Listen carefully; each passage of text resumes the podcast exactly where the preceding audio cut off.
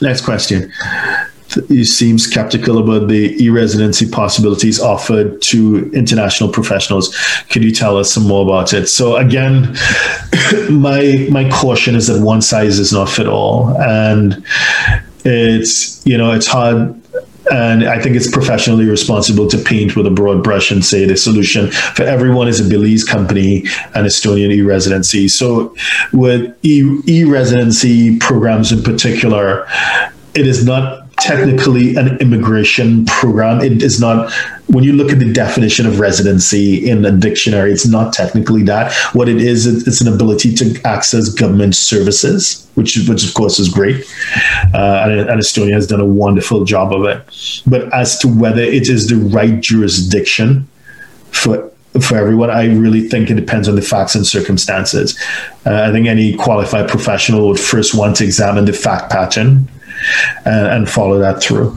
And it, that not only uh, goes for incorporations, it doesn't only go for banking, but also, you know, residency as in legitimate residency, where you, according to the immigration laws in a jurisdiction, have permission to stay there.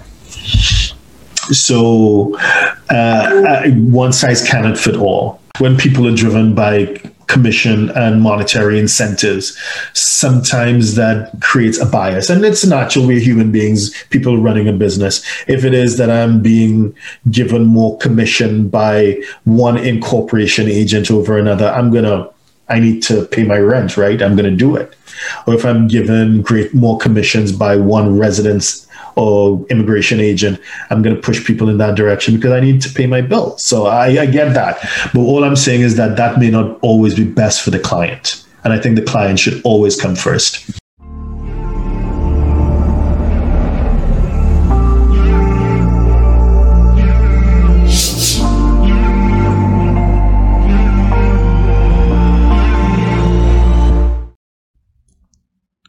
Please subscribe, like, share, and comment below. Our books and upcoming event are available at htj.tax. Email us at help at htj.tax to engage us, to advise on international tax or business matters.